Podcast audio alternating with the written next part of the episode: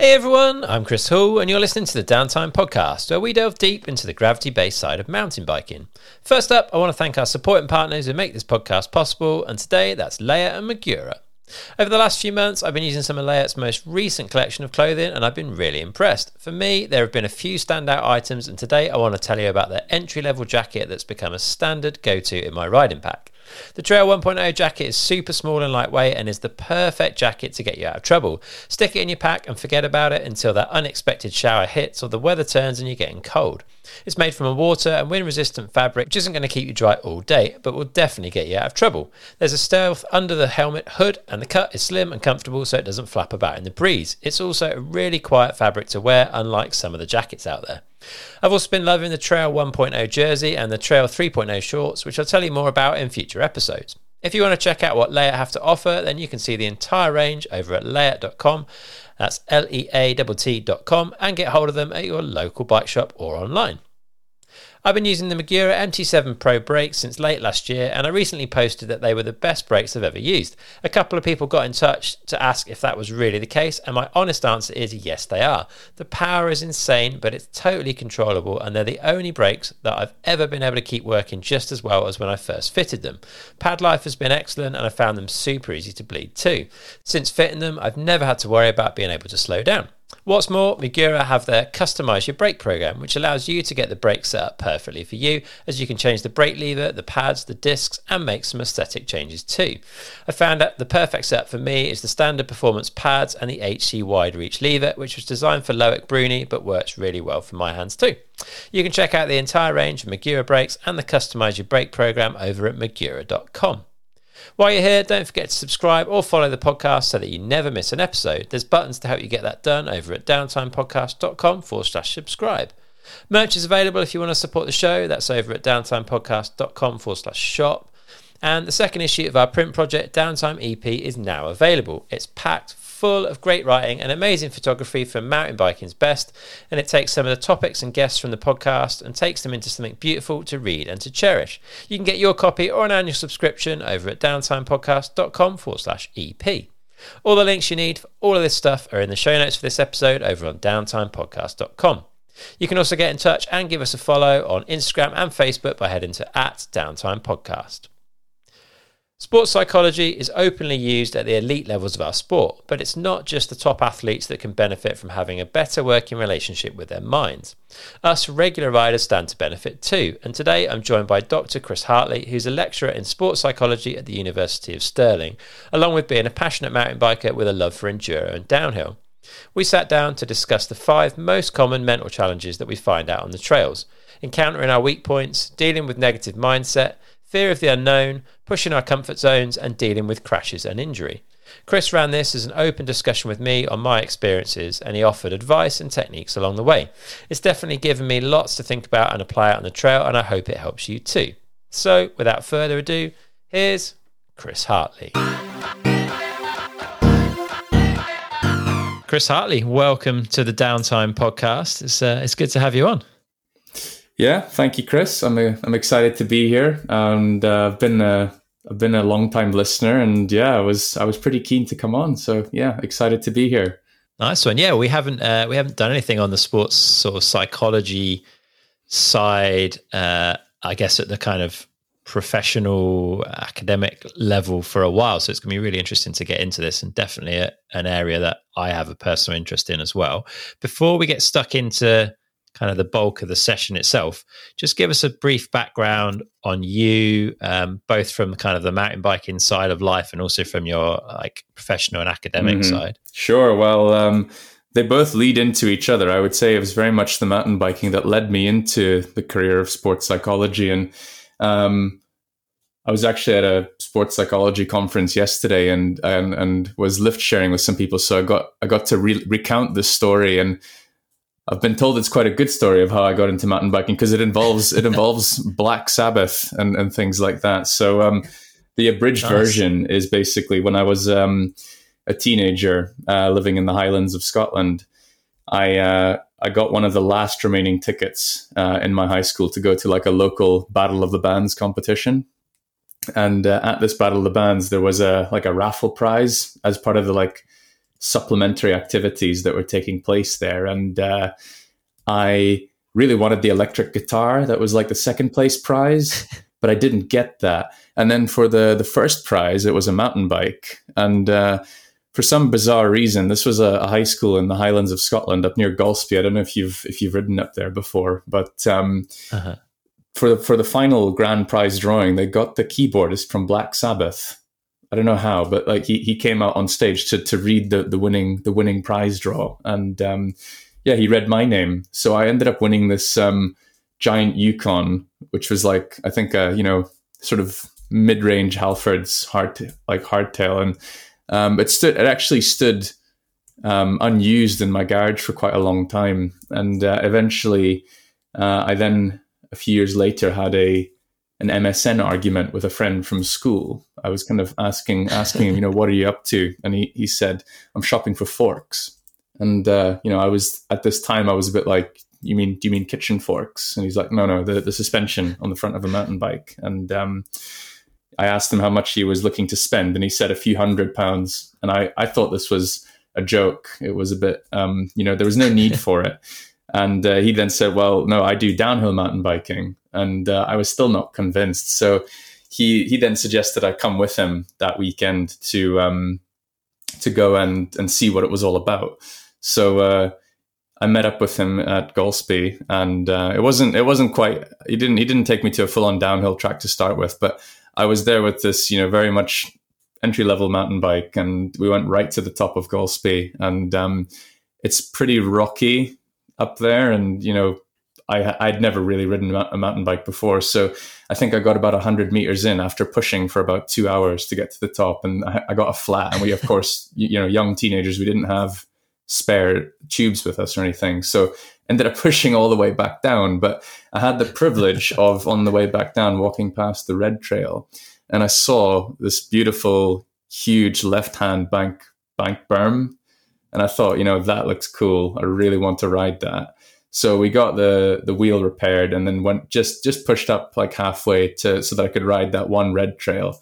And yeah, so as soon as I hit that, that left hander, the rest was history. I was absolutely hooked. So got a full face and then got a Kona stinky a few weeks thereafter and just really threw myself into it. Um, so yeah, that was, I think up to that point, I was always kind of, I was interested in like a career in medicine or something like that. But then suddenly I was just all about bikes, absolutely obsessed. And um, I went to university and joined uh, Edinburgh Uni Cycling Club I was a bit torn between which university to go to, and uh, I saw that Edinburgh Uni seemed to have quite a good cycling club, and they were much closer to the borders trail, the borders, the trails and the borders. So I, I was quite keen to go there, and um, it was in my first year there that I I was studying psychology. Um, that was the subject I was interested in, and you had the option in your first year of taking some outside subjects. And uh, I saw there was a sports science module I could take. And then there was only like a two week block, um, Chris, in this sports science module where we learned about sports psychology. And as soon as as soon as I started learning about the sports psychology stuff, I was like, wow, this is this is really cool. And up to that point I had I had always found the mental side of mountain biking really interesting because you know, inevitably when you first start mountain biking, you're you, you're trying to develop and judge your relationship with risk and how far you can push yourself. And then, of course, you crash and you get hurt, and you then have to try and get over that whole mental side of it as well, like trying to overcome fear and push your boundaries and knowing how to manage that. And so, uh, you know, when I discovered the sports psychology stuff, I was like, wow, this is this is really relevant to mountain biking. And um, yeah, I think those two experiences combined, I did a bunch of racing, not to any high level really at any point, but I, I did I did race in mountain biking quite a lot, and then I also branched out into lots of different disciplines of cycling. Um, but yeah, then eventually um, when I graduated, I then went on to do a, a master's degree in sport psychology at the University of Stirling, and um, that then turned into a PhD uh, in sports psychology, where I was looking at um, what is the what is the best way to support high performing athletes, holistically speaking, and uh, so you know that they're they're well looked after as people as well as performers.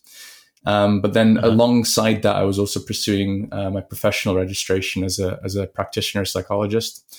So um, that basically means you do two to th- two to three years of applied practice with athletes, teams, organizations, uh, working on sports psychology, which is a very diverse field, doing lots of different things. And um, yeah, so then uh, I got my professional registration, and here I am now. I, I, work as a as a sport and exercise psychologist with athletes from a range of different levels, and um, uh, I'm also a lecturer in sports psychology at the University of Stirling. So bit of a, a bit of a long backstory there, Chris. But uh, the mountain biking really did. If it wasn't for mountain biking, I wouldn't be in my career that I am in today. Oh, that's awesome, man. It's it's cool to see that that mountain biking's kind of driven your career path as well. It's really really cool to hear. And I guess a lot of people kind of see sports psychology as something that is you know, exclusively for these elite level athletes that are searching for tenths or even hundredths of a second, and every kind of marginal gain they can create is worth having. And I think everyone's seen the power of sports psychology in there because you can you can definitely tell when riders are kind of clicking on that side of things and the consistency comes and the results mm. come with it. But in reality, it's a powerful um, topic for all of us to look at, right? It's not just for people at the top end of the sport. Everyone can benefit. Yeah, and you know, I, I think that whole narrative of like it's it's only reserved for the, the, sports people at the top when they're trying to search for their marginal gains and all that sort of thing. I think that was really is driven by that narrative from the the early 2000s when you know Brit, I think British cycling and there's the chimp paradox by steve peters which book you know that's a book that people might be familiar with you know, they kind of really promoted this philosophy of marginal gains. And I, th- I think particularly in like, you know, UK mountain biking, cycling, that, that philosophy really was kind of embraced and understood by like the media and the sports. So yeah, I think people do have it in their heads that it's, oh, it's maybe just that 1%, that thing that will distinguish the, the top performing athletes from one another. But uh, you know, as we'll hopefully talk about today, Chris, there are loads of common scenarios that we all encounter in in our sport of mountain biking, which fundamentally comes down to your personal experience of it, your mindset, your your relationship with different challenging parts of the sport. I mean, I know, I know we're going to go through these examples later, but things like, you know, what is your relationship with your weak points when it comes to mountain biking. And for some people, it's jumps. That's that's a fairly common one. You, know, most of us, I think, don't don't take that moment to think, well, I don't ride a lot of jumps because you know I, I, I see myself as not being very good at them. It's my weak point, and actually, that's one hundred percent psychology. There's not you know, you, you could say it comes down to skill, yes, but you're not going to have the motivation to go and practice that skill if you don't examine your relationship with with jumping or the fear that you get from jumping. And similarly, you know, how you respond versus react to mistakes, those things are highly relevant to the to everyday rides. You know, I don't, I don't think any of us go out for a ride and you know you, we make mistakes all the time when we're out on the trail. So um, these things are highly relevant. I I would say that it's it's relevant to any rider in terms of wanting to perform better, address their performance gaps. Um, doesn't matter what level you're at you can always change your relationship with with risk and learn how to push your comfort your comfort zone and progress simply by taking a, a careful look at your mindset how you approach your sport and and, and risk mm-hmm. and then similarly um, just to get more out of the experience of mountain biking at the end of the day you know we all we all do it because because we love it because we get more out of it than just you know adrenaline um, there's a social side to it um, and sometimes we have good days and we have bad days. So actually trying to understand what are those ingredients that lead to having more good days on the bike versus bad days on the bike. I think you know that stuff is that that's that stuff is very important so that we can get what we want out of our sport. So it's a bit of a long-winded answer there, Chris, but um, that's my view. I suppose the way I would normally ask that question, actually, I would throw it right back at you, and I would ask, you know, what what percentage of your own mountain biking do you think is mental? Oh, a huge percentage for sure. Uh, I I can turn my ability to ride a bike on and off with my head, no doubt. Like mm-hmm. if things aren't going well, I can very quickly get into sort of a downward spiral um, and and ruin a day on the bike. And I've got a lot better at that over the years for various reasons, I guess. Um, but for sure, yeah, massively, hugely, and it's not it's it's not just performance, like you say, it's enjoyment as well. Because when that downward spiral happens, mm. the enjoyment kind of drains from the the ride as well as the the ability to ride trails well. So yeah, yeah. I'm super keen to get into it. And I think we we've said we're basically going to try and run this as a bit of a sports psychology session with me as the yeah. client, I suppose, uh, but also to try and provide broader context as well, so that hopefully everyone listening gets something from the session, and it's not just uh, my woes and and struggles out there. Um, so yeah, we talked we talked a bit before about approaching it that way. I think it's a really good way to go at it, and I think the first thing. I guess to talk about, and you've already mentioned to some extent, is encountering things out there that mm maybe we aren't so good at or we we have a bit of fear for. So yeah, I'll let, I'll hand over to you and kind of let you dig and delve and ask yeah. questions and offer support and advice in whatever way is, okay. is best.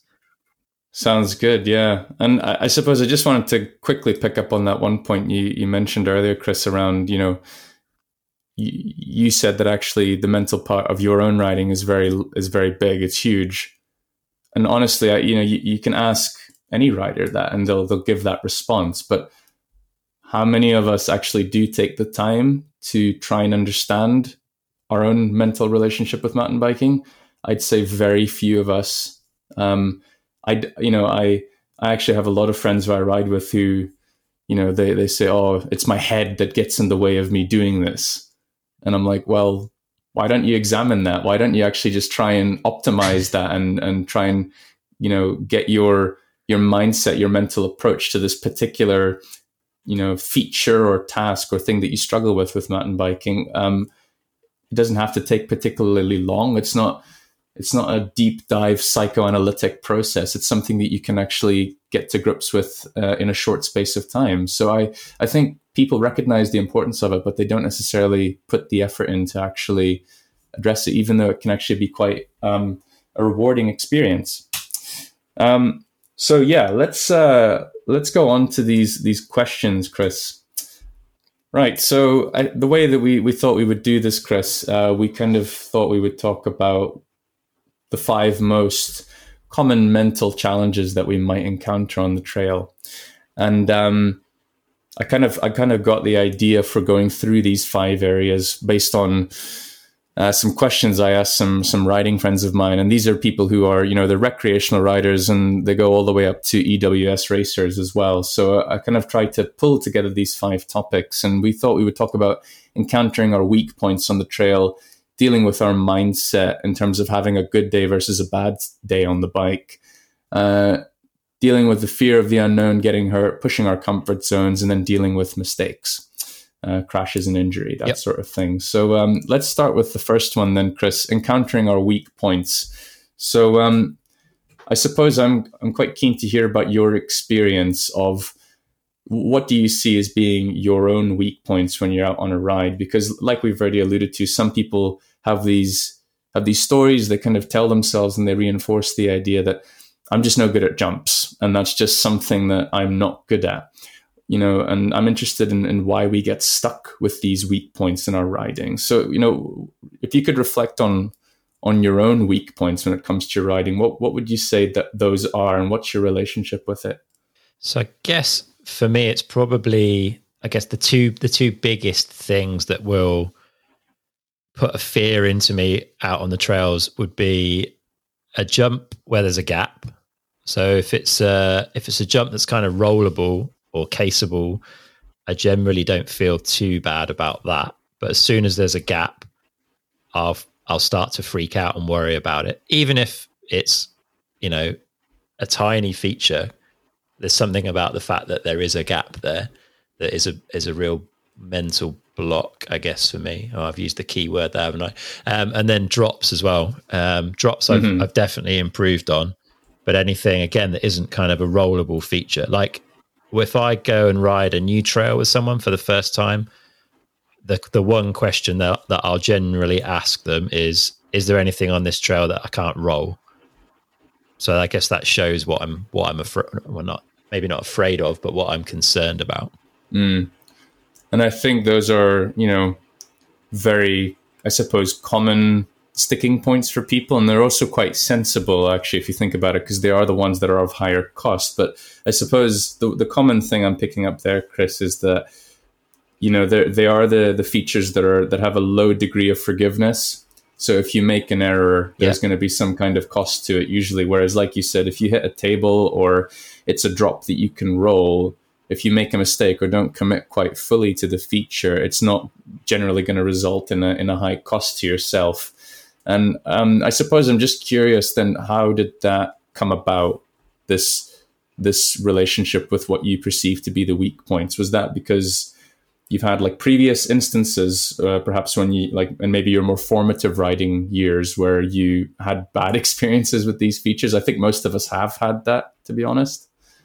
Yeah. Oh, I, I broke my femur on a large drop um, when I was 18. Mm uh, which is a long time ago now, but you know, still got the the metalwork in my leg and the I guess the physical damage and mental damage that comes with that. So I think that's definitely something that has freaked yeah. me out there because up until that point I'd never had what I would consider a serious riding injury. I'd like I'd not even broken a collarbone, you know, just cuts and bruises and stuff. So I'd got off pretty lightly until then. So I think that was a real realization that mountain biking can mm. properly hurt.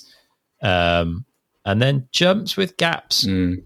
I don't really know where that's come from. I've I don't recollect. I mean, I've had crashes on jumps with gaps, but I don't th- think I don't. I wasn't comfortable on them before that happened. If that makes sense, I think it's just always been there. There's something about the fact that there's a piece of ground that's missing that I have to get past. It is I find that a challenge in my head for some reason. I can't pinpoint like an event or a mm. reason w- why that's the case. What I heard you say basically is that you know you've had these historic moments where up until that point where you broke your femur, for example, you hadn't really had any big serious injuries, and then that came. Um, you obviously had that experience, and and on one of these features that you've described. So kind of understandably your your mind has now associated those features with that with that particular lesson uh, that you that your body has experienced. So, um, I'm suppo- I suppose that uh, one thing that's interesting to talk about when it comes to risk in general is that um, you know I often like to talk about the brain as being a bit of a danger detector. So um, I don't know how much you know you know about the layout of the brain, but you can kind of think of it as existing in, in sort of three layers. And uh, right at the the edge, you have the um, you know you have the part of the brain that deals with a lot of rational thinking. That's the part that's very human and it's very uh, logical, and you can kind of you know talk talk around things, explain them, and that's the sort of what we call executive functions that you need to use on a day to day basis for for your work and things like that. But then the deeper you go into the brain, the more primal and reptilian it gets. So underneath that, like thin layer uh, around the top of the brain, you've got the uh, you've got the limbic system, and that is basically responsible for dealing with a range of things around uh, emotion regulation and notably uh, danger detection. So you might have heard of things like fight or flight response, and that is primarily coming from that deeper part of the brain. Um, beneath that, still you've got the the reptilian brain, which is responsible for regulating things like your heartbeat and your um, uh, and your breathing and things like that. But uh, so basically, you have this this structure in the middle of the brain called the amygdala, the limbic system, and it's a very primitive part of the brain that's essentially evolved to do one thing, one job, which is to protect you from danger. And you could totally see how, you know, in historic environments, you know, when when we were cavemen and having to, you know, avoid being eaten and things like that, then actually that having this um, very sensitive limbic system that responds to danger um, it's quite useful, right? Um, if you've if you've encountered danger once before going to a particular watering hole and you find that there's a saber-toothed tiger there, your limbic system will uh, evoke a very strong emotional hormonal reaction and that will that memory will actually lodge itself in your brain very potently to protect you from being weary about situations like that in future. So the same, unfortunately, applies to our normal day to day riding in the sense that our brains are fundamentally, they haven't changed very much in, in you know, the last 100, 200 years. So when we go to work, you know, or we go to a, a, social event, or when we go mountain biking, our brains fundamentally still operate in exactly the same way. It's a it's a danger detector. It's designed to keep us safe, and it has a it has an overriding function compared to the rest of the brain, right? So that means you can try and rationalize to yourself as much as you like that you know I've done drops like this before a hundred times. I've hit jumps like this before, and I know I can do them you will not manage to override that primitive emotional fear reaction because it, it serves a very useful evolutionary purpose. Um, I don't know if you can relate to any of that, Chris. Like, have you have you kind of noticed how potent that kind of reaction can be when you encounter these like more scary features on the trail? Like how that how that kind of primitive fear reaction might kick in. For sure, yeah. It's it. I can um, even you talking about it now and me thinking about it. I can feel, I feel a bit edgy. You know, I can not not quite the sweaty palms kind of thing, but like I can feel that the reality that fear. And I guess really an obvious example for me is at the bottom of the Steel City race in Sheffield. There's a like a drop into the finish bowl, which is quite similar to the drop that I break my femur mm. on. Not quite as big. Um, and for me, when when I raced mm. that, I don't know, five or six years ago, I knew that, you know, riding rolling into it wasn't an option. You know, you had to be carrying race pace. So I did eventually work up to kind of jumping into it and following a friend mm. in to get the speed right. And it was such a buzz to to do it. But still, every time I rode that in practice and in the race, I could feel that fear. And now thinking about going back and mm. doing that again, even though I know I've done it quite a few times, it's still intimidating. It still scares me. And I would still very much think twice about whether to do it or not. Yeah. And we, we, we call that uh, an amygdala hijack. It's quite a common thing that you see in those scenarios. So that's your your primitive brain doing its job, and it will actually, even though you are in control up to that point on the trail, you you can't really stop that it's just that's just the way our brains have evolved. It will hijack our rational thinking with emotions, and it will try to get us to just grab those brake lever, levers a little bit to tense up and to lean back a bit more perhaps because you know that's the you see that in skiing as well don't you that if you're scared your your natural reaction is to want to lean back get away from the danger and you know we we know in mountain biking that actually that that can ironically make things worse sometimes because if you're going over a steep drop or something and you're leaning way too far back, you'll actually, you know, you might even get pulled over the front of the bike if the front drops away or something like that. So, um, you know, and and this is where we kind of you, you get into things like pedest. People talk about like pedestrian mentality when you start to you start to listen to that amygdala hijack and you, and you just you start to react um, in the way that it wants you to by by riding more defensively and being um, essentially you know re- reacting to that fear in, in, quite a primitive way so i suppose chris what i'd be interested in asking um, you know i should you know we, we, all experience this this amygdala hijack and we encounter our, our kind of weak points on the on the trail. We eh, our primitive fear brain kicks in. What do you see as being the the short-term benefits of responding and listening to that amygdala that's just trying to do its job? What do you see as being the kind of short-term logical benefits of listening to your brain in those moments of danger well i guess if you don't ride those features you, you're not going to get hurt right you're avoiding yeah. injury by doing that um, so i guess that's exactly. a short-term benefit of it yeah yeah, and that's fundamentally how our brains work. Our brains are hardwired to think in the present moment about, you know, am I going to get hurt now or not? That's the most important thing that is it's going to use to make its decision. So, unfortunately, our brains are hardwired to think about these short-term benefits of like if I do this now, I will avoid getting hurt. So it's more important that, you know, I, I disappoint Chris Hall and just get him to pull the brakes a little bit because that'll keep him safe what about if we think about then the long-term costs of doing that like if you if you're constantly giving into this amygdala hijack what do you see as being the longer term costs of that Well, there's I think there's a few things. There's certainly if you're in a race, you're losing precious seconds for sure. You're not progressing mm-hmm. in your riding in any way.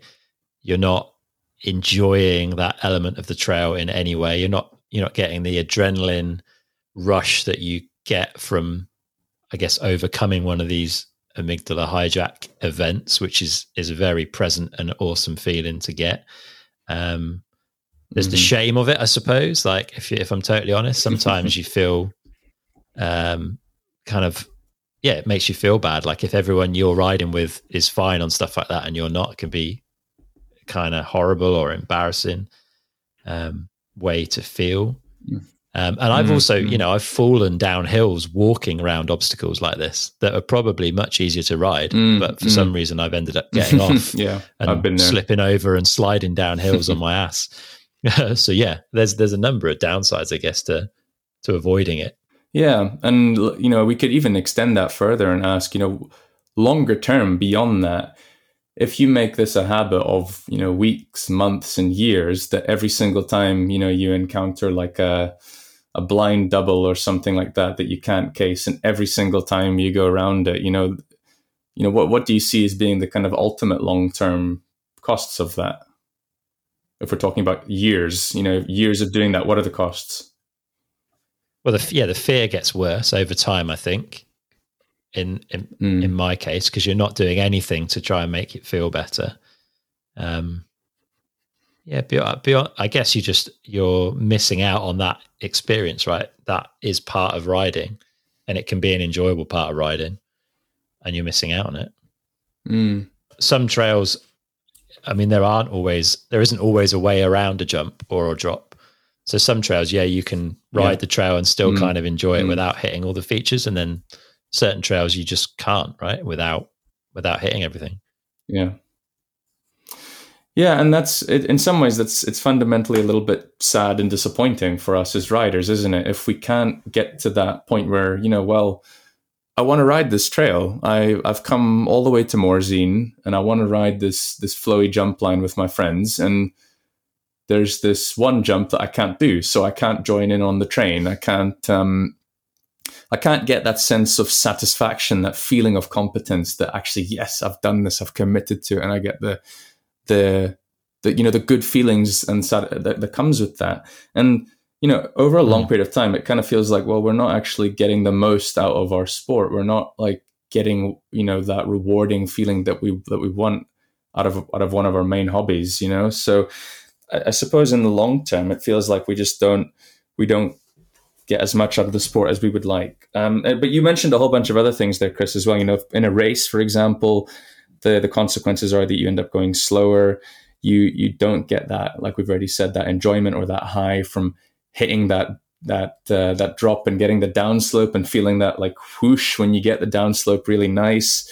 And then fundamentally, some of the other longer term costs are, you know, these kind of thoughts and feelings that accompany that. Um, amygdala hijack like oh i'm i'm no good at these sort of things like y- you feel like a less able rider and um, mm-hmm.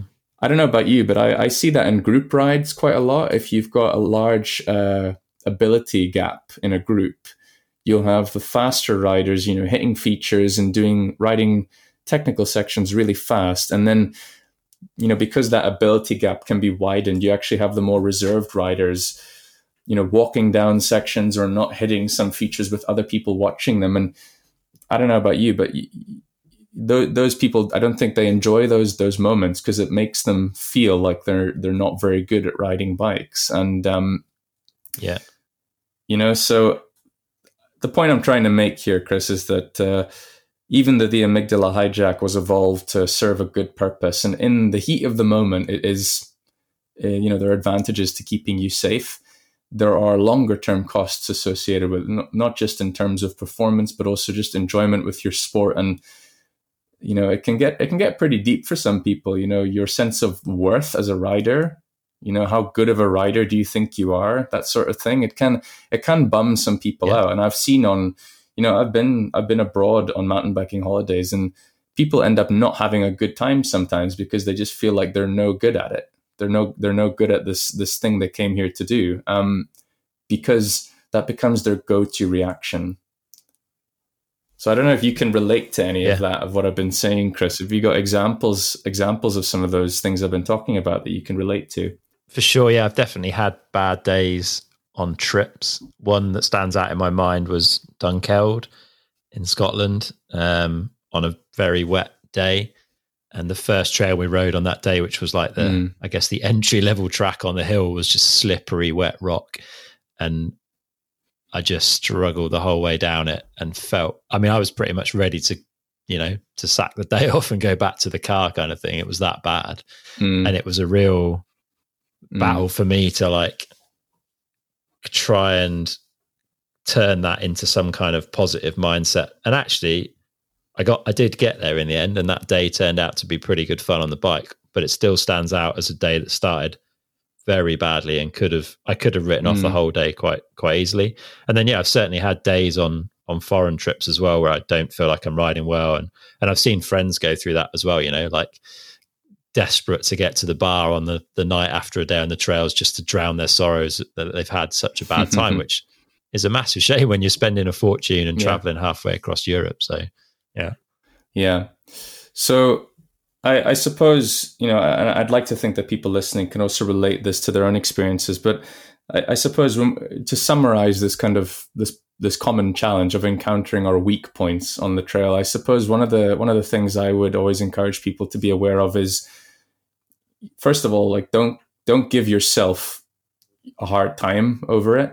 People especially like I don't know, British riders in particular, we kind of it's sort of part of our culture, isn't it? Like you kind of you give yourself a bit of a hard time over the fact that you can't do doubles or something like that, and you you actually like that part is entirely optional. I, I sometimes talk about um, optional versus uh, compulsory suffering, and um, giving yourself a hard time because you can't hit a double is completely optional you know and that's that's worth reminding yeah. yourself over in, in, those kind of situations is you know there's there's absolutely no need for that in fact you can actually thank your brain for doing its job really well. You know, it evolved to do to do this to do this important thing of keeping you safe. And you know what? We've all got like amazing Ferrari brains, or I don't know, you know, Santa Cruz V10 brains that are super good at doing their job at keeping us safe. And so don't give yourself a hard time because that's just the way you're hardwired. But then at the same time, it is kind of worth reflecting on well, what is my relationship with these these weak points? Am I giving into the amygdala hijack, and is that just my go-to habitual response, uh, my habitual reaction, or am I able to think and weigh up the longer-term costs of not doing this? And sometimes, you know, you can you can use that to well respond in alternative ways, which we'll actually get onto in some of the subsequent points, Chris. But what do you think of some of those kind of practical implications? This idea of uh, not giving yourself the optional suffering, um, you know, recognizing the amygdala hijack is just a normal part of your brain's job, and then also thinking about these short-term costs versus uh, short-term benefits versus long-term costs. I think, well, uh, certainly um, accepting the way your brain works and not beating yourself up about it is something that I've got much better about over years. Like I did some work with a a riding coach a good few years ago now, um, mm. who very much said like when you you know you look at a feature, you know whether it's on or not on that day, and if it's not on, that's fine. Like it's totally okay. Mm. You need to be okay with that. You need to be happy to walk away yeah. from it, but to know that you're going to go away and do the work to make sure that at some point you're going to walk up to that feature and go, okay, today it's on like building up to it, whatever that mm. whatever that looks like. Mm. So I'm much better at walking away from something now and not beating myself up about that, just kind of moving on from it. So I think that's something I've got mm. better at. And I'm also better at accepting that I'm not necessarily going to be as good as other riders in the group that I'm riding with. Certainly these days, because I've ended up with the opportunity through the podcast of riding with some very talented people um, yeah. and being okay with that as well. So that that's definitely helped, I think. Yeah. Well, you know, you, you actually said a couple of interesting things there, Chris, and you know this idea that you you're okay with you know essentially not hitting a feature on a particular day and not beating yourself up if that doesn't happen that day, and and um, what I would say is that's very rational. And what you tend to see is you tend to see that more with older, with older, not saying you're old, but like with more, with old, with adult riders. Um, and actually I've worked a lot yeah, yeah. with, with young, young athletes in general. And, and, um, that is, is much more common to kind of have this irrational belief that, well, I must hit that road gap. If I don't, I'm I'm a failure. And you see you'll see it particularly in competitive young riders. You know, if you're if you're a younger rider and you're into racing, then actually it's very easy to get into this space where you're beating yourself up because you're not hitting a particular jump or you're you're not committing to a feature.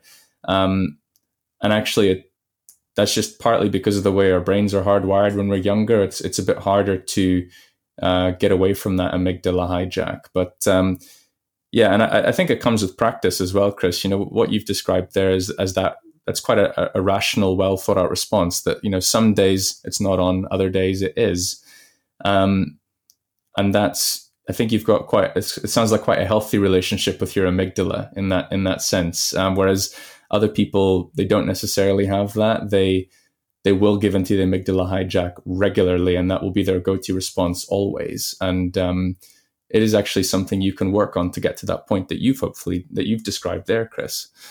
Um, so I'm I'm curious. We're kind of actually getting on to the second items here, Chris. So if we could if we could maybe move on to those items, we're we're actually getting into this this space now of dealing with mindset and you know how we respond instead when we're having the the mindset of I'm having a bad day, I'm rubbish, I'm not enjoying this. Why am I making so many mistakes? Um, you know you've you've kind of already said chris that you're you're you've it sounds a bit like you you get into this space of acceptance that you're like okay that that mm. happens from time to time is that have you, have you got anything else you want to add to that i think you're right it is acceptance and it's definitely come with time and practice um and there's maybe there's been a few maybe um things that have happened over the last probably 20 years that have helped with that. One that really stands out in my mind was I did a snowboard season in Chamonix with a friend, um, and we went out on the first day of the season, and we mm. the, hmm. the, black run back into town was it was closed, unpisted. So obviously, being the law-abiding citizens we are, we ducked the tape and uh, went to ride this amazing powder all the way down to town. Um, and there's a real long kind of flat traverse on the way back, where you obviously on a snowboard, you definitely mm. need to carry a lot of speed across. And I crashed just coming onto the flat, lost all my speed, and had to kind of hike out and was super angry with myself and, you know, not not throwing my toys out the pram, but pretty close. And uh, my friend had a real word with me. She was like, What are you doing? Like, look at where you are. Mm. You're in the mountains. You're at the start of, you know, a six month snowboard season, people would kill for this opportunity. There's no one around. It's beautiful. Mm-hmm. You're not hurt. Like everything's fine. Have a word with yourself. What are you doing? Why are you getting angry about this? And that's mm. always mm. kind of stood out in my head as, you know, whenever you get frustrated on a trail, you've got to kind of put it into perspective. Like, why are you here? Mm how good is this really? Like we're so privileged to do what we do, to have this sport, which is so much fun.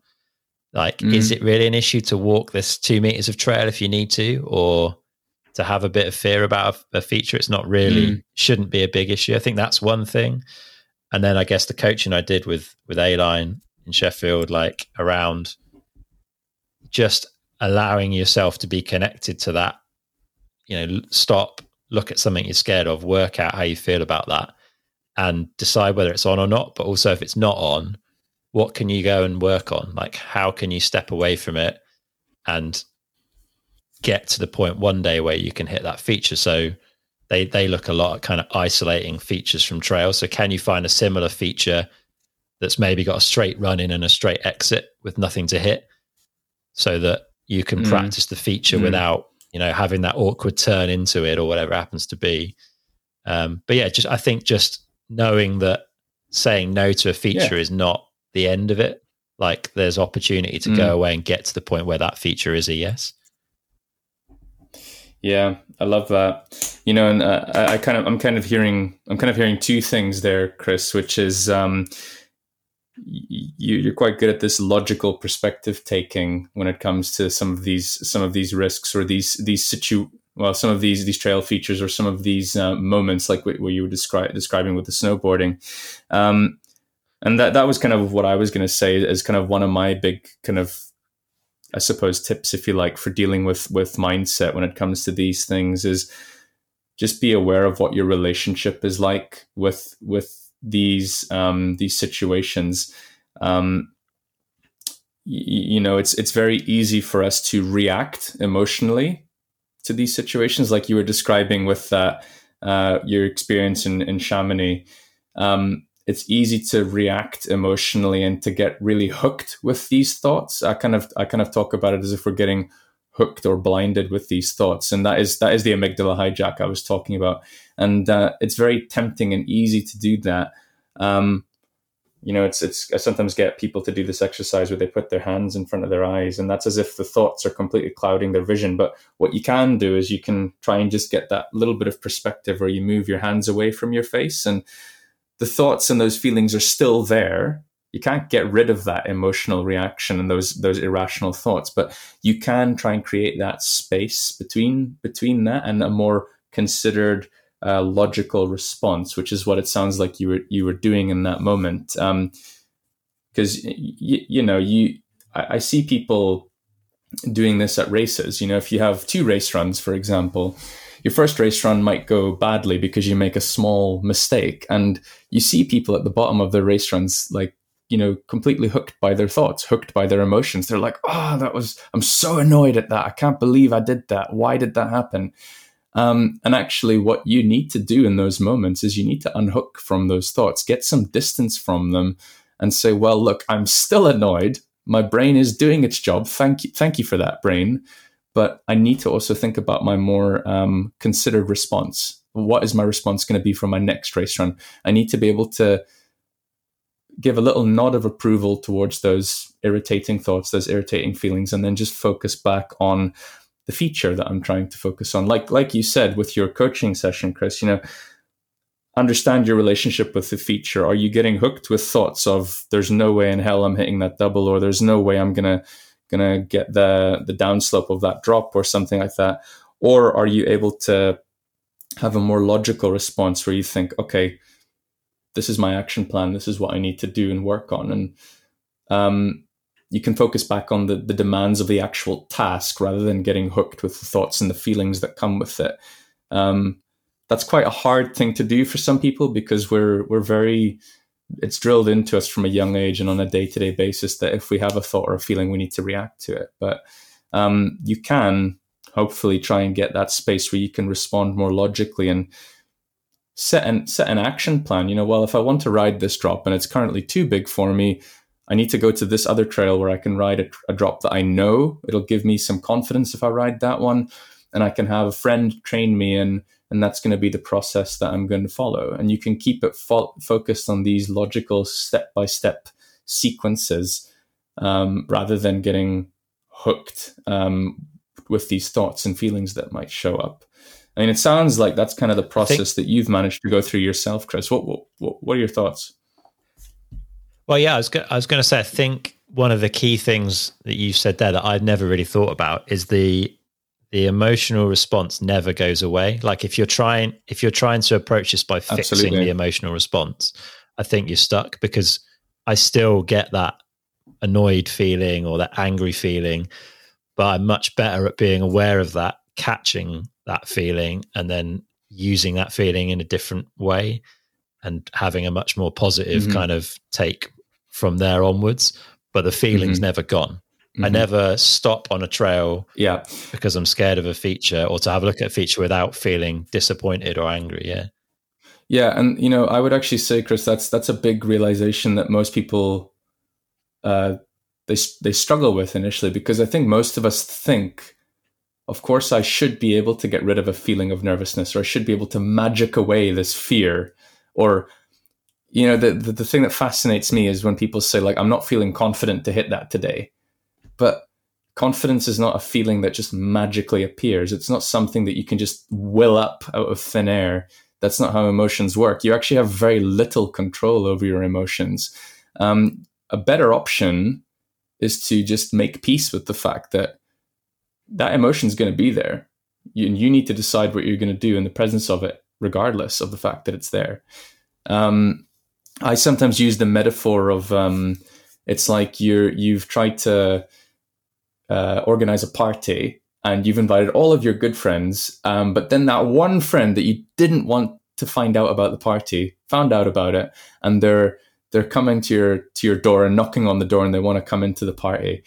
That friend of yours is not really going to go away, so you might as well just open the door, let the friend in, and make peace with the fact that they're in there and they're at the party, even if um, yeah. they're maybe you know ruining the vibe of the party a little bit.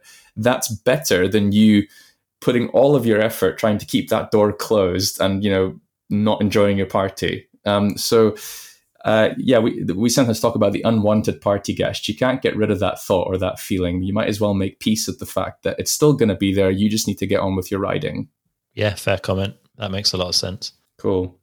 Um, so cracking on, we are uh, also interested in talking about fear of the unknown and getting hurt. And I think, you know, a lot of these points, they kind of bleed into one another, Chris, but uh, particularly talking about things like judging risk when riding a new track or encountering scary sections of trail. How do we deal with the anxiety or the lack of confidence that we might encounter here? And I think, you know, we've kind of spoken about it already. You've said that, you know, you, you have these days where you might decide actually today it's on or today it's not on. What are the differences for you there on those days where it is on and you're you're feeling ready to hit that feature? What's different about those days for you? Um, I guess they they probably it's probably a build up.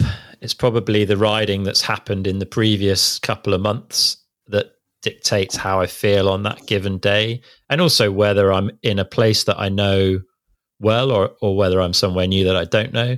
And to an extent who I'm with as well. Like there's certain people who I know well enough that I know they're going to keep me safe they're not going to send me down anything that I'm you know really not able to do they know my riding well enough to say you're fine here or mm. maybe you want to be careful of that um, so I think it's a combination mm. of stuff. So if I've been riding well for a period of time, maybe I've not had any crashes for a while, and I'm feeling good about my riding, um, then I'm probably more likely to like attack a trail, maybe not the right word, but to ride a trail with confidence and to ride it well. Mm. If maybe I'm a bit nervous about it, I'm nervous about riding with that group or that person, or I don't know the trail, then my riding definitely gets kind of tighter, stiffer, less committed to things, and I'm more likely to avoid things or walk away from an obstacle or a feature on the trail. I think does that make sense? Yeah, completely. And to be honest, you know, we're, we're this is actually we might as well answer questions three and four now because we're talking about fear of the unknown and pushing our comfort zones because those two things are really related in this instance, Chris. And uh, I love what you said there about may, the days where it feels like it's on, like today I'm going to hit that jump or or whatnot it's because you've maybe had a couple of days or weeks where you've been riding regularly and you've been riding good. And uh, I've said before that you know confidence is is not really something we have control over. It's a feeling that kind of waxes and wanes and it comes and goes. But what we do tend to find is that you're feeling most confident when you've had a history of performing or riding well. And you see this when you're watching, you know, EWS or World Cup racing. The people that tend to perform well tend to go on to have winning streaks or they tend to have good seasons, right? Um, I mean, you can see that with, you know, Amaury Pierron, you know, in the, the first few rounds of the World Cup, for example. Um, if you've been performing well, that instills confidence, but we don't always have loads of control over that. So I, I still always encourage people to not worry too much about confidence because it's not something we have control over. You did also say that who I'm with has a big influence on on whether or not it feels like it's on that day, and that's a really interesting point because I'm sure all of us can relate to the fact that there are some people we ride with that don't inspire confidence because they're maybe more risk averse or they are um, you know they're maybe just a little bit more nervous themselves for example. Um, and then you have other groups of people who are you know they're always up for hitting features and they're good at encouraging you and keeping the vibe of the group quite positive. And you know, I my my recommendation there is if you do want to push your boundaries and you know push your comfort zone and and you know try to get a better relationship with the fear of the unknown. You can try and use that to your advantage because that's quite tangible. You know you, you can actually say well if i want to go out and hit this jump i know who i want around me because they're they're not going to get me worried about what might go wrong. They're actually going to get me excited about what it might be like to hit that feature. And and this is what sports psychologists talk about as being in a challenge state, which is like this is a positive challenge that I'm up for doing, versus being in a threat state, which is this is a scary thing, and I don't know if I have the resources to actually cope with it and perform successfully. And actually, there's quite a lot of evidence to show that the social support you have around you, the people you have around you, has a big impact on whether or not you go into that positive challenge state or into that negative threat state. Um, and that's just that's for a range of reasons as i've already said but you, i don't know chris uh, have you had that before where you're maybe in a group of riders and the things they're saying that are just not good for the riding vibe that day? You have people that focus a lot on like oh you know what if i crash on this trail? And they talk they talk almost about that too much. It can really affect the the vibe and the things that you then subsequently focus on as a rider. And then you have other groups who are actually quite they get you stoked and they you know they put you into more of that positive challenge frame of mind. Have you got any stories you could share like that? Uh i don't know if I, I, can think of any specific stories but i've definitely had that where you follow someone down a trail and they'll like pull over for a feature mm. and you think like i've definitely had that thought like i'm pretty sure if they hadn't pulled over i'd have just ridden that realized it was easy and it would have been fine. But now we've stopped and we've looked at it because things often look worse. Mm. If you walk up a trail, things look horrific. Like never walk up a trail Absolutely. from the bottom for the Absolutely. first time. That's always a scary way to look at a feature. But also, quite often, when you stop and look at something, you can convince yourself it's dangerous or hard.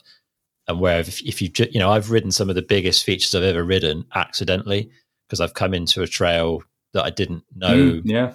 at all was going way too fast to stop, so just had to pull up for a gap or whatever, and had an incredible burst of adrenaline, but kind of got through it. Um, so yeah, I've definitely had experiences where, yeah, the people in the group can kind of be part of the downward spiral, I guess. Um, and yeah, definitely, there's people that are really good at encouraging me to hit things. Um, riders that I trust as mm. well, like there's certain people that I know if I'm following them and I'm on their back wheel going at the same speed, whatever we get mm. to is going to be fine because they're a really good rider. Exactly. They're good at interpreting terrain. They're, they're a safe person to be mm. behind. And then there's other people that, uh, you know, I know where that's not the case. Like they're maybe a bit less, um, maybe they don't have that kind of risk adversity to a, yeah. rational level maybe and they'll just pull and hope for the best and that's not always the best person to follow because they tend to crash yeah. quite often and they can take you along on that journey as well so there's yeah there's a there's a wide spectrum i think of, Completely. of people and, out there and uh, what yeah. i would add to that is with some athletes i find that you know outdoor outdoor sports athletes tend to be less keen for this idea but you can you can take this to the extent where you actually create like a what I call like a headspace list. So like it's it's uh-huh. essentially uh-huh. like a list of ingredients. Like what do I need to get into that challenge state of mind that that's gonna that's gonna get me um, into a space where I see the fear of the unknown as something that's actually quite exciting and it's a positive challenge that I want to rise to, rather than it being something scary, a threat that I, that you know that actually makes me stiffen up and get all tense and my body language becomes you know less optimal on the bike. And you, you can actually create if, if you take the time to examine it you, I, I encourage all the athletes i work with to do this is to come up with with a list of things you can do to get you more into that challenge state. So if you find that you tend to hit bigger features with this one particular rider who you trust if you if you're serious about you know progressing your jumping or riding a particular feature why don't you make a point of riding with that person more often or getting or following them it, there's no harm in a group of riders to say well i really want to hit this feature and you know, I really want to follow my friend John into this into this next section of the trail because they're going to instill that feeling of uh, reassurance and confidence. They're going to get me into that challenge state. And there's loads of different ingredients. I mean, every person is different, but you you can come up with this this headspace list or this this list of things that will get you more into that challenge state. Whether it's um, you know thinking about who's in your riding group, um, maybe you've had a couple of days of good riding and you're in a good mental headspace to, to hit a new feature. Um, and you've actually already mentioned another one, Chris, which was your, your body language. So if you notice yourself tensing up and leaning further and further back on the bike because you're scared, just catch yourself and say, Oh, I'm doing that thing again. I need to make sure that I get myself into that challenge state. So you know, relax your grip, drop your ankles, lean forward a little bit more, that sort of thing. Um, you know, you can create a simple list of five to six items that will get you into that challenge, that challenge headspace. And actually, I'd say if you can, if you can follow those things consistently, you can have a, a better relationship with the fear of the unknown getting hurt, and you can push your comfort zone in a more effective manner.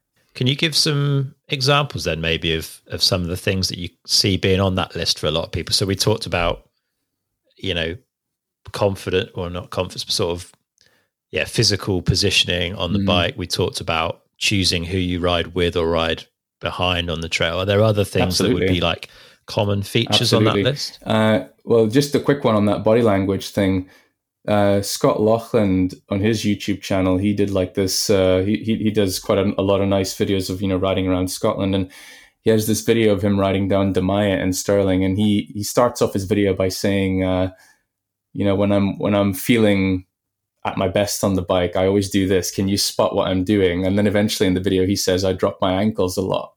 And for him, that's quite clearly one of those things that's on his list of getting him into a challenge state. If he drops his ankle his ankles. He just gets into he just gets into a more comfortable body position.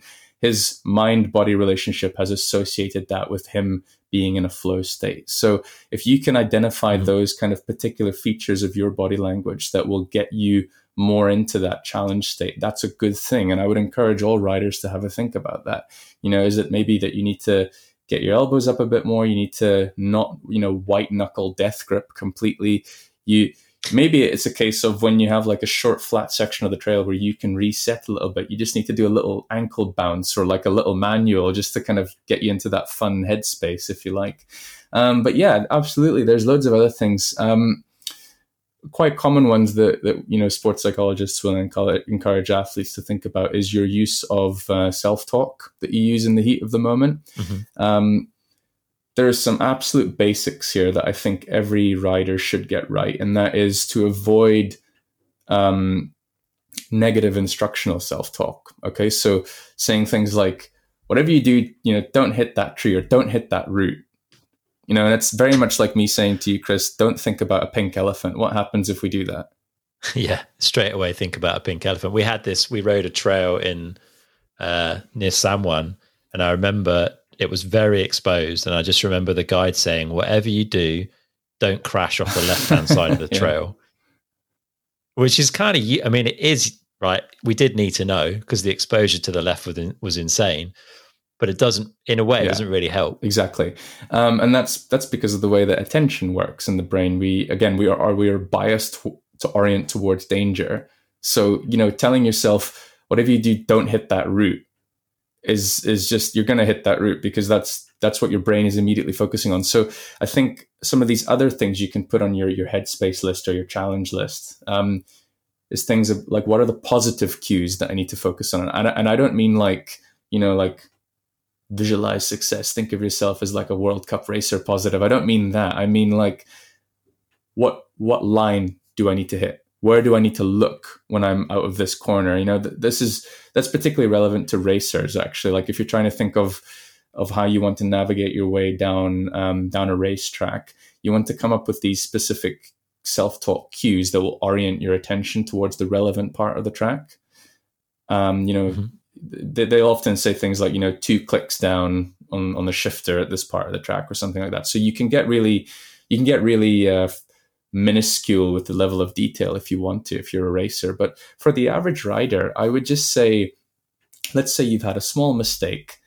It might even be something quite as simple as, you know, just a self talk phrase like, like reset, or you come to the next part of the track where it's like, okay, here we go, lean in, or something, just something like that. It's very personal to each individual person. And I can't really give concrete recommendations in that sense. But, um, you know, for, for me personally, when I'm writing, if I've, if I'm feeling sketchy and a bit tense, I might actually say to myself, lean in.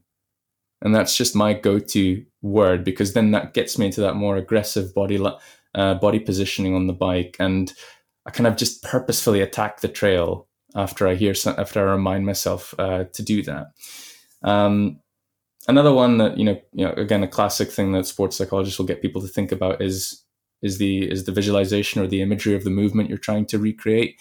Um, so with swimmers, there's a, a swimmer that I work with, for example, he was trying to get the right technique off his start dive, and uh, for him, the image was really a dolphin. As soon as he takes off, he just wants that nice arc of this like you know smooth very powerful mammal.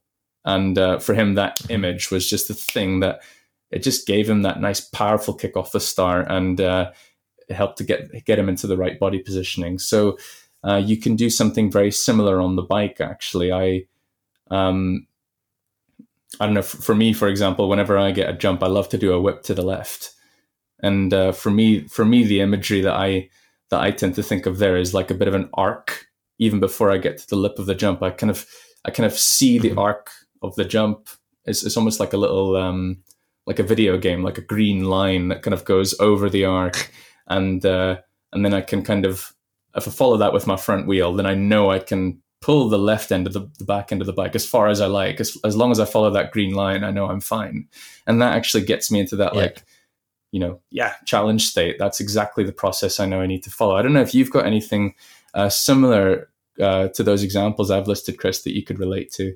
I don't. I I've, I've sort of mentioned in the past, I think, on the podcast that sometimes I have like a, I I almost visualize riding videos mm, in my mm. head of riders that I like mm-hmm. to watch, um, like riders like Kade Edwards, Kaos Seagrave, like riders with a smooth kind of style that I mm. appreciate.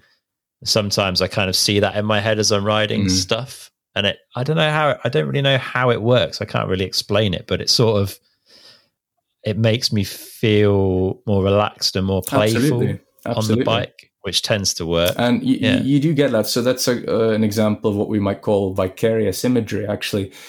like I don't have anywhere near the same shape of body as, as Greg Minnaar. I'm nowhere near tall enough. But when I'm riding a downhill track, I kind of like to think of like what would his body position look like on this part of the track.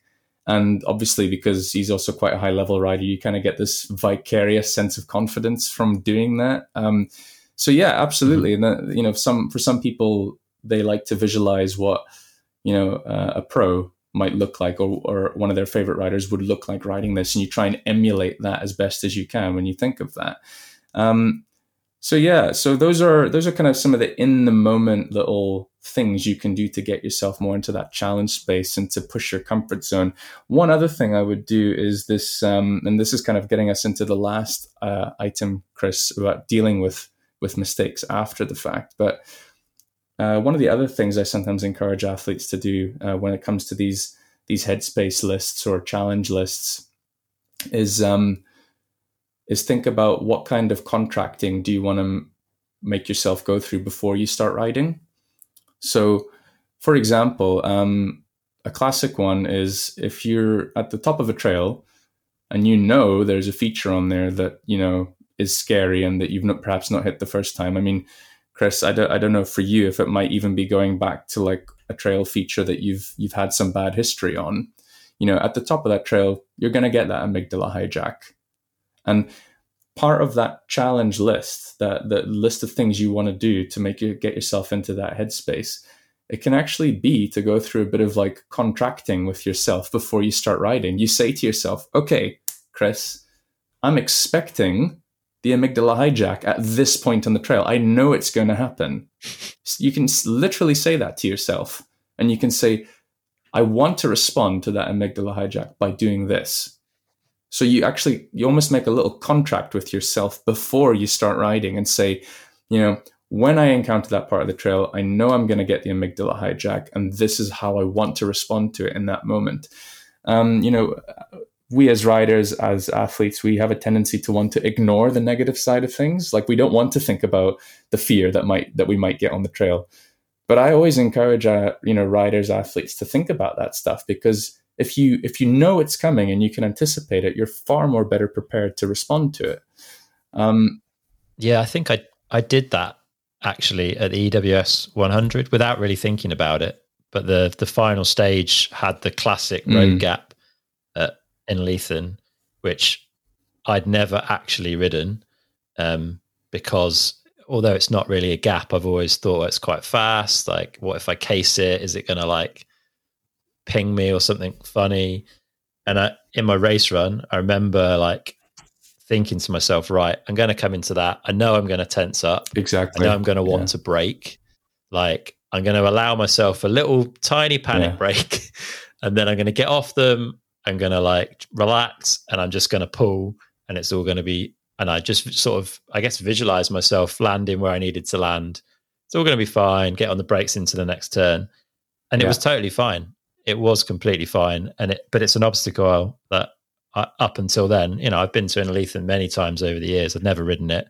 It's always put a bit mm. of fear in me, but putting it in a race run just gave me that little extra nudge to say, right, we're going to do this. Here's here's how we're going to approach it, and it did it did definitely help. I think. Yeah. So yeah, and, and subsequently, I've ridden other features similar to that that I've not ridden before mm. at other spots because I've looked at them and gone, well, that feels yeah, okay exactly. now uh, because I did that. I didn't do it well, particularly. It wasn't stylish, wasn't amazing, but yeah. I did it.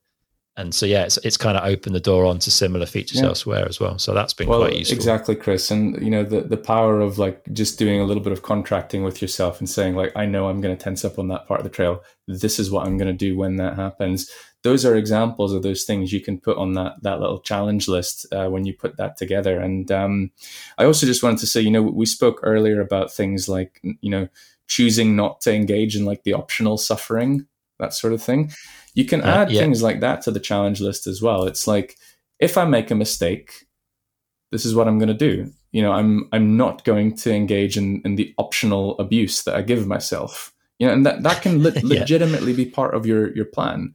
Um, and you know, it, it might it might seem it's it might seem strange. But if if you go through that exercise of like coming up with these are the things that I would like to do that will get me into that challenge state of mind to let me push my boundaries, have a good relationship with um, with fear and whatnot.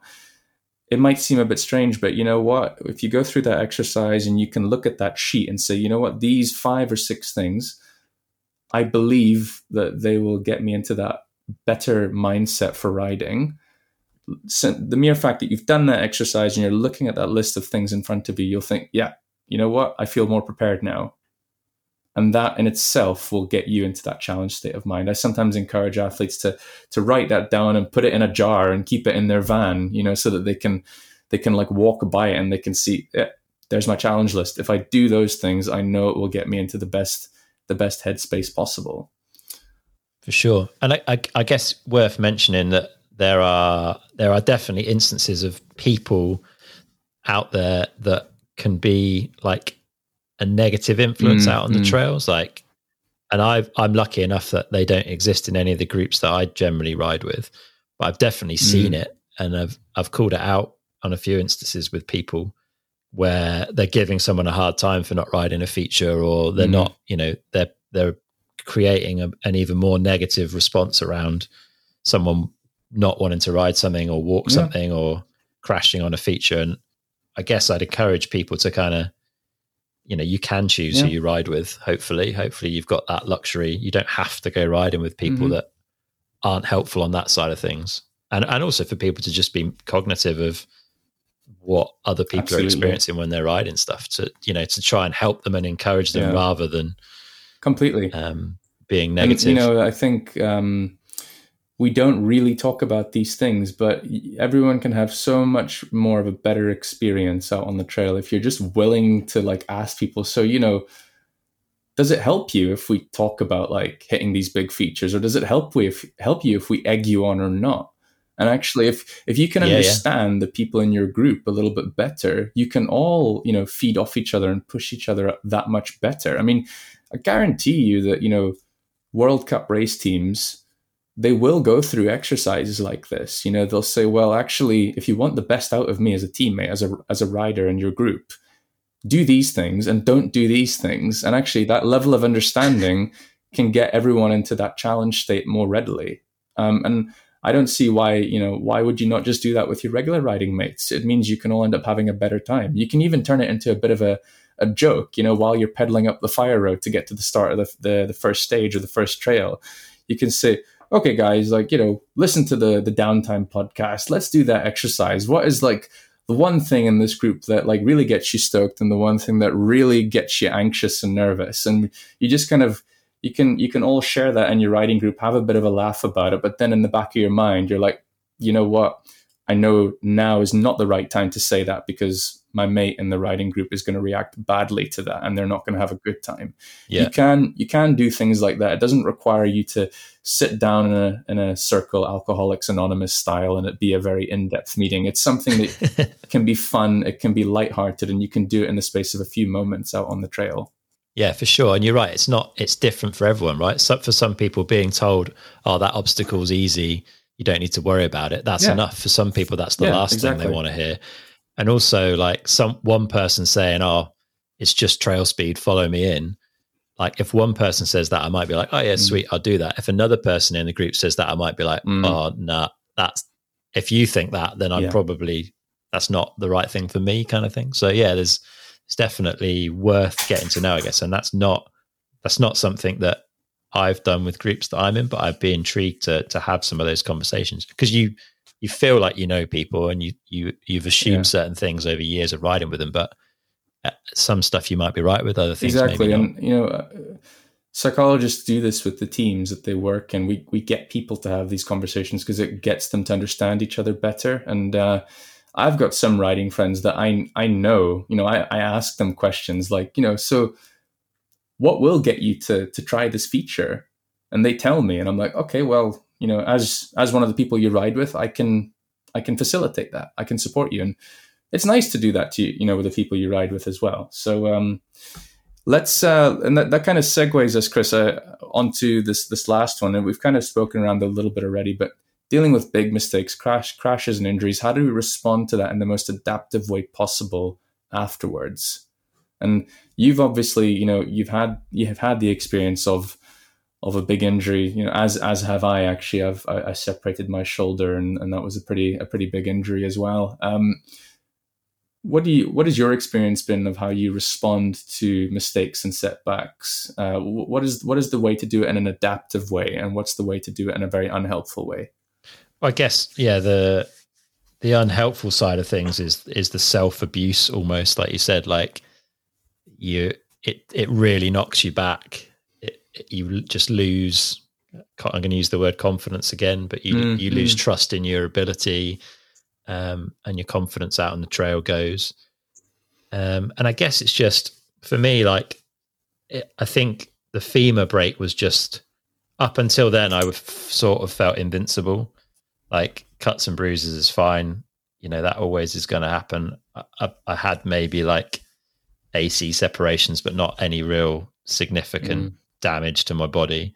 And then suddenly you're like okay well this really can hurt and has the potential in some instances it has the potential to be be life changing right? Like we've definitely seen those injuries in mountain biking. Mm. it is possible.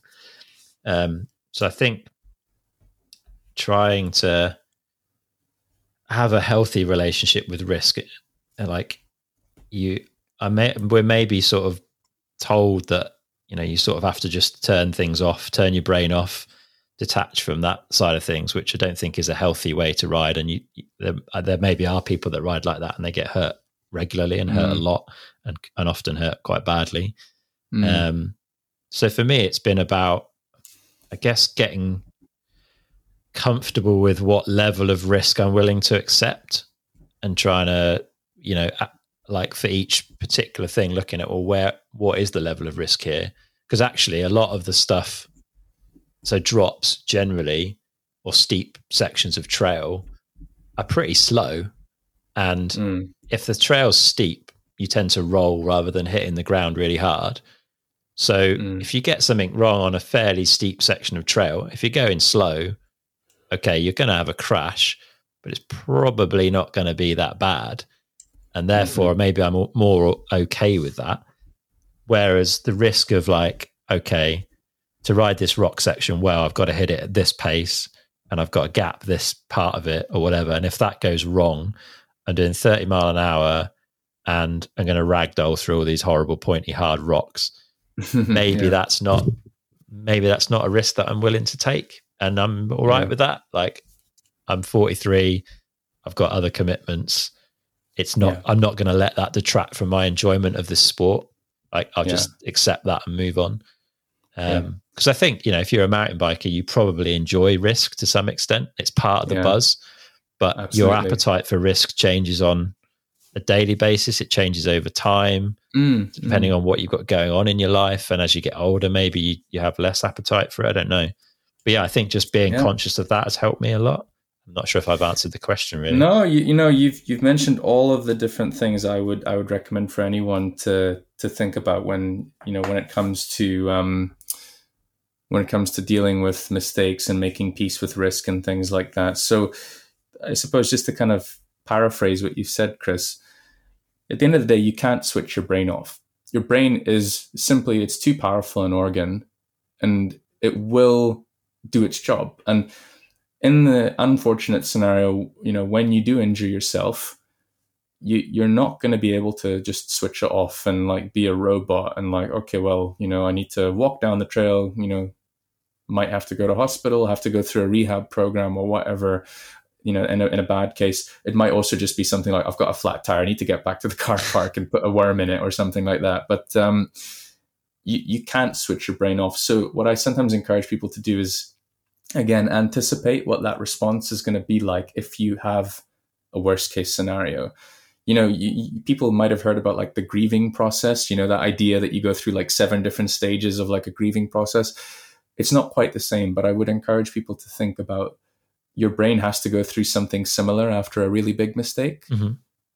there is a shock phase because you're high on adrenaline and your primitive brain you can almost think of your primitive brain as being something separate to yourself. It has to make sense of the situation first. So if I've had a really big crash, I just I I I was doing a, a Tweedlove race last year, and on one of the last stages, um, I was coming down Golfy, and um, I had a big crash. I was on a burner of a run, but I had a big crash, and like absolutely like pelted my my tibia off a tree, and that kind of like spun me round, and um, I was as soon as that happened, I knew that um, there is no way in hell I'm going to be able to think rationally about this for the next 10 to 15 minutes. I need to just let my brain freak out for a bit. And it was interesting because, like, as soon as I, I, I got up, I could feel like my body was shaking, my legs were shaking, and I was like, that's just that's just my amygdala doing its job. I'm just going to let it do that for a couple of minutes. And I I anticipated it, and I just I just sat and just kind of just try to focus on you know the pine needles on the ground just breathe for a little bit. And rightly enough the brain did its job. 15 minutes later the shaking stopped and i was like okay what now? And that that allowed me to reset because i i just accepted the fact that my brain was it had to do its thing. Um, and then i attempted to understand the problem at hand. I I fixed the the bit of my derailleur that was broken. I went to the medic to check that I was okay. Thankfully, I was, and then I just pedaled up to the next stage. And you know, it's kind of kind of like you said, try and try and understand, um, try and understand what it is that's happened if you've made a mistake, or try and understand what it is you need to do to get through the challenging scenario on the trail. That you can only do that once you've allowed the brain to go through its its emotional reaction that it needs to do first of all.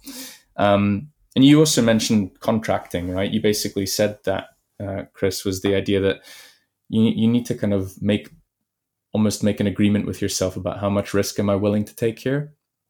Uh, you can you can you can you can literally say that to yourself. You can say you know what? I've got a job. I've, I've got to be in the office tomorrow at nine o'clock. I need to i need to you know, not have a, a broken nose or whatever.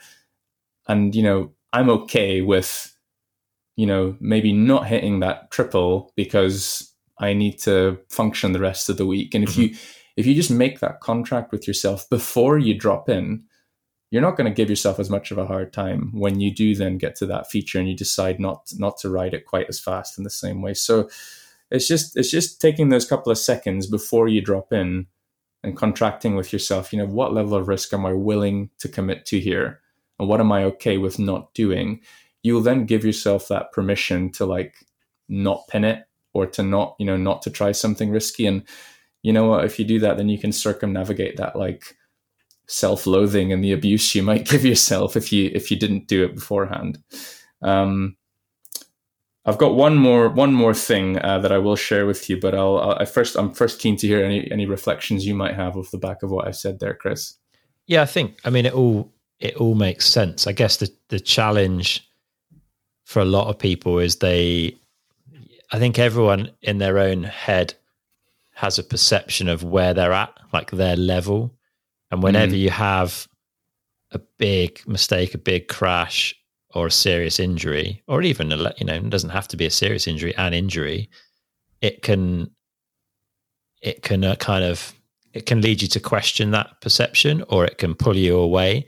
And I think that the mm. one of the biggest challenges people have is coming back to riding yeah. and accepting that for a period of time they are not going to ride at that level that they are capable or they feel they they deserve in a way or that they're capable mm, of mm. and that can be i think it can be mentally challenging mm. it can be quite bad for your mental health and it can also lead riders to push too hard too soon or to try and replicate mm. that like you might have lost let's say you've been off the bike with an acl injury it's probably 6 months like if you even if you've done all your rehab very well you're probably coming back to the bike rusty you're lacking that confidence. Yeah. It, you've lost six months of time. You're probably weaker in other areas of your body too because you've not been riding. But if you go mm. straight back in trying to ride at that perceived level you think you're at to try yeah, and make yourself yeah. feel good about coming back, mm. you're likely to crash, right? Or you're going to have another mm. accident and that can kind of snowball and build. And I think it's how you deal with that return and being okay with the fact that it takes, it can take time you yeah. know you can't just dip back in where you left off and i think how you i don't know if you've got any kind of yeah. tools or techniques to help people absolutely you, you've preempted my final point chris that was a beautiful segue um, and um, but you're but you're completely right. In that scenario there's one of two things that's going to happen if you put pressure on yourself to come back to where you were before. You're either going to get hurt again or you're not quite going to manage to ride it in the way you want to and then that whole optional abuse and like self-loathing thing kicks in. So it's not it's not a good route to go down. And in that scenario i encourage people to do what i call a smarter thinking project okay so like if i'm working with an athlete that's coming back from injury i say okay the number one project we're going to work on for the next couple of weeks months as you as you come back as you build up your confidence we're going to do a smarter thinking project. And the idea there is just anticipate that it is going to be very tempting to listen to these stories that your mind gives you okay? Like i i'm a big fan of making of, of, getting people to to think about their mind as a as an external being if you like and our minds are very good storytellers.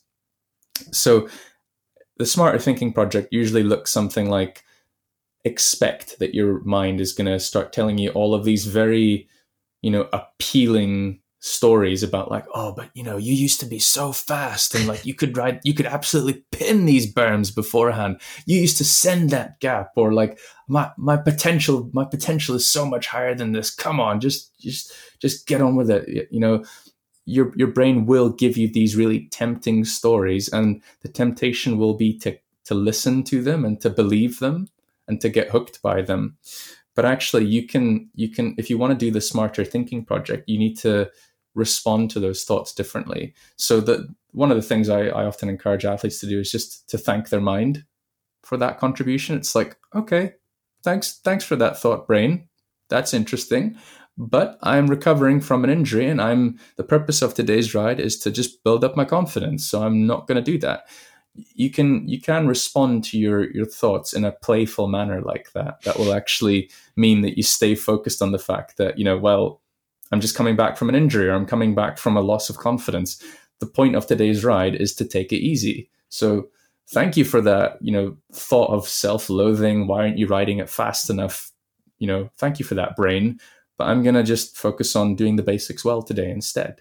Um, so I'd, I'd encourage people to think about going through like a smarter thinking project. Anticipate those those um, stories that your brain will give you in those moments and try to respond in a smarter way instead. What about like i think people can get maybe set off on the on the journey in that way but then get frustrated with how long it can take? Because mm. i think it's it's very hard it's not like you can say well i've done this to myself okay it's going to take x amount of time to get back up to speed i think that varies even with the mm-hmm. same injury, it varies from person to person. Completely. Like how mm-hmm. how do you go about like even if you've approached the journey in that smarter thinking way, how do you deal with the, any frustrations that kind of come or any mm. perceived mm. setbacks along that along that way? Yeah.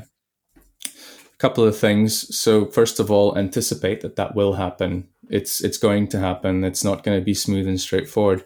Um, a, common a common suggestion is to go through a little bit of a goal setting exercise. I know that doesn't excite everyone, but for some people that it works really well. You know, you're not going to get back up to the same level of fitness as you were before. You're not going to manage, you know, to do the big long rides you did before, or you're not going to manage to, you know, to ride that feature for quite some time. Why don't we set some smaller stepping stone goals in the meantime that will give you that little boost of confidence. You know, it's like I don't know if it was um, if it was a jump, let's just say for argument's sake, that you know caused an injury. Why isn't why don't you make this the first small goal, the small the first small stepping stone, just getting on a pump track? And once you've got that and you're you're good enough to get around a pump track, the next goal will be to just get a bit of air over a roller on a pump track. And then the next one is a tabletop that I've done many times before. And then the next one might be a really controlled, easy double. And you can actually you you can set little goals like that to help build up that confidence. So so that your mind doesn't get doesn't run away with oh but i want to be at you know i want to be back where i was before. It keeps you focused on the small achievable steps you need to do and it's it's it's a bit like a video game then isn't it? You're you're trying to accomplish the small the small goals that you can along the way. So that's that's one thing you can do. Um, the other thing I would just encourage people to do is to to be a little bit more present because it's our brains are very good at getting hooked with things that happened in the past or things that are might happen in the future. Um, so we're more likely to think about oh, oh you know but I could ride this trail in under three minutes before. And now it's taking me five minutes to get down. Or, oh, I, I could, I used to be able to hit that jump or ride that root line really well. And now I can't do it anymore. Um, you know, just why not why not just get present instead? Why not just focus on the fact that you're riding your bike? Like what does it actually feel like to have the suspension moving under you to see if you can see if you can just appreciate the the small g forces you're feeling around the berms that you're riding. Try and get out of your head and get into what you're doing. It's very hard for people to actually be 100% present with the activity that, that they're doing and you can fundamentally always make that choice. You can always choose to focus on being present and just enjoying the fact that you're being on your bike. That, that is an active choice you can make as an individual. Um, and then my final suggestion around that, Chris, how you can manage those those kind of the the frustrating fact that it might take time and setbacks to get back to where you were before is uh, set up an, a non-riding project. So if you're if you're properly you know off riding for a period of time, you can do other things. You can you can be the person that does the uplift for your mates. You know, think of all think of all the, the kudos and the free beer you'll get if you do that. but the important thing around that is as well, it keeps you in contact with the riding community, which is good for your mental health. You don't want to exclude yourself from your hobby just because you're not able to ride it to the same level you were before, because that's that can lead people down a, a dark path quite quickly. Um, you can have non-riding projects. You can do the uplift for your mates. You can be the guy in the pits that's you know, you know, changing wheel sets for people at races, or you can also you know delve into something completely different like you know well i want to learn how to build a wheel or i want to learn how to service my suspension or something like that. Or um, you know get into get into the downtime podcast. Maybe that's like your non-riding project. But you know it's it's important that you stay connected with the sport that gives you a sense of meaning and that you enjoy. If you're if you're out of it for a while because you're injured or because you're uh, you know for whatever reason it can have a negative impact on your mental health and you, and you want to do these non-riding projects to keep you involved in the sport. Nice. Yeah and i guess some, something that is becoming more and more there's more and more awareness around more and more conversation around is is like that return from concussion because I think you know physical injury not well concussion is a physical injury I guess but it's hard it's a lot harder for people to understand and it can go you can make progress and then you can kind of mm. take backward steps and there doesn't Absolutely. seem to necessarily be any like obvious reason for that so yeah mm. I guess in those instances like you say that keeping that connection to the sport in a way that's manageable with whatever your symptoms and situation are is also mm. massively beneficial, right? Because mental health is a is a big part of this. If you're happy and that helps the body, right? You're gonna. I, I would assume if you're in a good mental state, you're probably going to heal better as well. Yeah, and it's it's that kind of uh, idea of a better a better person makes a better rider, right? And you um fundamentally, I don't think any of us got into mountain biking because we want to be high performing mountain bikers. We got into it because we love it, because it gives us friendship, because it has a sense of meaning for us. And, you know, a lot of psychology well being research actually shows that that is essential for our, our mental health as people. It actually, there's quite a lot of evidence to show that it helps us live longer, healthier, happier lives if we have these these communities and these activities that we can stay involved in. So it's absolutely vital that you look after those parts of your sport um, if you're injured as well. And, and, like I said, you know, be present with that. Enjoy those things, even if you're not riding in quite the same way as you were before, because that's why we do it at the end of the day, isn't it? Is to is to be a part of this community and to to do the thing that we love. It doesn't always have to be about pinning corners. well, that's a really good point. We're always very, or off, a lot of us are very kind of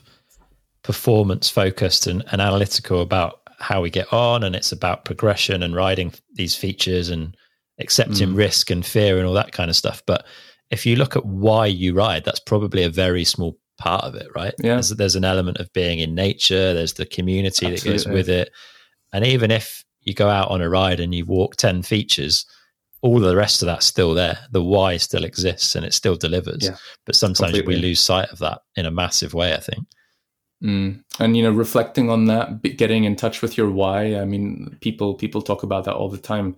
Why are you doing mountain biking in the first place? Just because you're injured or just because you're not as fast as your mates doesn't mean that you you have to lose touch with that. Absolutely, for sure. So those are all of the kind of main common mental challenges we wanted to work through. Chris, what would you say is your kind of key takeaway from the conversation or key takeaways as such? I think the biggest thing that's come out of it is the realization that the, those feelings, those emotions are hardwired, and I can't change that because mm-hmm. I, I guess I, I, and I don't think I'd be alone in this. I hoped that there's a way to change that. Um, so a realization that you can't, and it's about how you, how you let those feelings impact you, how you deal with them, how you process them. That's the bit you can work on. That's the actionable piece here. Um, mm-hmm. So I like as much as I want to get rid of those feelings, I like understanding that I can't get rid of them. So I think that's a big thing because I've never really clicked on that, I guess. Mm. Um, I'm reassured by the fact that a lot of the work I've done over the last however many years has been in the right sort of directions. Um, and I've definitely got better at processing those feelings and working with them and, and doing some positive stuff. And then this idea of contracting, I think, is something that I, I think I have done, but not done consciously. Mm-hmm. Um, and I'm mm-hmm. sure many other people have. Like it's it's a, it's an element of self talk, I guess. Like what's going to yeah. happen on this trail? How am I going to approach that? So I think maybe making that a more active part of how I operate in circumstances where I'm scared or there are you know parts of the trail that I'm not not totally comfortable with. And then I like I do like the idea of that conversation with a, with a group as well. Like I've never we've never actively had that in any of the groups that I ride with. Um, yeah. So I think that's quite I mean, it would just be interesting, right, to hear other people's experiences because yeah. I think we all generally off. I mean, it's maybe a, a British thing. I don't know how well it translates, but we often suffer in silence Yeah, yeah. and alone rather than sharing. Like, I'm scared of this because, or I feel like Mm. this because, and these things help me and these things don't. So I think that's pretty interesting. Yeah, and uh, you know, it can be it can be liber- liberating to do that. I think um, you know the evidence generally suggests it's quite positive to share that with your group that you're riding with, actually to kind of talk about things like that. And like I said, it, it doesn't have to be like a like a heavy emotional conversation. It can actually be quite fun to do that. Like one thing I, I sometimes get groups to do is like a, uh what I call like a, a traffic light a traffic light list. Uh, sorry, a traffic light list. Uh huh. So it's like, what's the one green thing? If you, if you want to get the best out of me, this is what I what you need me what you um I need you to do. If I'm struggling, this is when I'm in the amber zone. This is what I need you to do as a as a as a member of my riding group. And the one thing you must never do, the red light, is this. Yeah. And like you can just go through like a fun exercise with a group where people share that, and it, it might be quite humorous, but it, it does it does it's quite good to to share that with um, with your group um, from both a performance point of view and a well being point of view. And and one thing I just wanted to say, Chris, you, you know, it's evident that in the conversation today, you actually embrace quite a lot of these principles anyway, and um, you know, not all riders will be like that necessarily. But one one thing that we do know is that athletes and people who tend to experience who have ha- who have, have experienced some adversity in their sport you know like you've, you've spoken about breaking your femur you learn lessons from that and that you know i suppose that's just a, a healthy reminder for people is that when you experience injury or adversity whether that's through mountain biking or life you will learn lessons from that and it will make you a better rider a better person it will make your relationship with things like fear and with failure more healthy um, so there are benefits to setbacks, even though it doesn't always seem like it in the heat of the moment. For sure, I think you can probably see that in some of the top level elite sport as well. Like these these waves of performance and consistency often come after a rough season or a big injury mm. or something that just makes a rider think differently or assess something or bring in mm. a different mm. element into their support structure or whatever it happens to be. Like, yeah, I think they don't just come from nowhere often. So progress yeah. can be made off the back of setbacks for sure. Yeah, we. I sometimes ask riders or athletes, um, "What is it about this low point that's going to make you the rider you are in the future?" You know, there, there's a lesson to be gained from this, whether it's smarter thinking or or getting more in touch with the social side of mountain biking. There is something positive to get from this low point. But For yeah. sure. Yeah, definitely. Is there any, I mean, you mentioned The Chimp Paradox by Stephen Peters, which is definitely an interesting read. Are there mm. any other like books on this topic that you've found particularly useful? Any recommended reading for people? Yeah. So, um, every every psychologist and you know works with a different model and, and different athletes will respond better to different things but um, there is a, a, book I quite like, which is not it's not really sport oriented, but it contains a lot of the principles that we've spoken about today, um, and it's really applicable to other areas of life as well. It's called The Happiness Trap mm-hmm. by Russ Harris. Um, okay. Very very a very short, digestible book, and it just teaches you very nice practical strategies about how you can be more present and not be such not be such a victim of the amygdala hijack on a day to day basis. Um, so yeah, I, I really like that one, and um, I would just encourage people to have a look at. There's a lot of good sports psychology resources online. There's a website called Sporting Bounce that will direct you to different sports psychologists' websites, and um, there's lots of there's even apps that will help you through this. You know, with this sort of stuff. There's like the Smarter Thinking Project, which was developed by a group of um, a group of researchers in the UK, and um, they've developed an app an app called I think well Think Smarter um, or something like that, and um, yeah. Um, reach out to the sports psychology community. We're we're far more accessible, and we all love sport than than that. Maybe the stereotype of us is. Um, yeah, good stuff, man. Well, it's been yeah super interesting and definitely clicked a few things in my brain through the conversation. I hope other people find things to take away from it. I think there's loads of good stuff there. So yeah, thanks for thanks for getting in touch. Thanks for taking the time for a sit down. Um, and maybe we'll do a follow up at, at some point in the future. That would be great. See you on the trail, Chris. Thanks for the conversation. Nice one. Cheers, Chris. Bye bye. All right, that's it for this episode with Chris. I really hope you've enjoyed listening and found it useful too. A massive thank you to Magura for supporting this episode of the show. The Magura MT7 Pros are genuinely the best brakes I've ever used, and what's more, you can use the Magura customize your brake options to get the perfect setup for you when it comes to performance, aesthetics, and ergonomics. Head over to Magura.com to check them out. The latest range of awesome clothing from Leatt is available now over at leatt.com. That's L E A T T.com. I've been testing it this year and there have been a few standout items for me. Today I talked about the Trail 1.0 jacket, which has become a staple in my pack as the perfect small, lightweight jacket to get you out of trouble.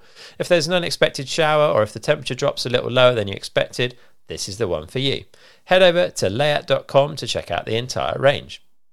Here's a few other links that might be useful to you too downtimepodcast.com forward slash subscribe so you don't miss an episode, forward slash shop to support the show by getting yourself some merch, and forward slash EP if you'd like to get your hands on copies of our lovely print project, Downtime EP. As always, spread the word and make sure as many people as possible are listening. That's it for today. We're going to have another awesome episode coming up really soon. But until next time, get out and ride.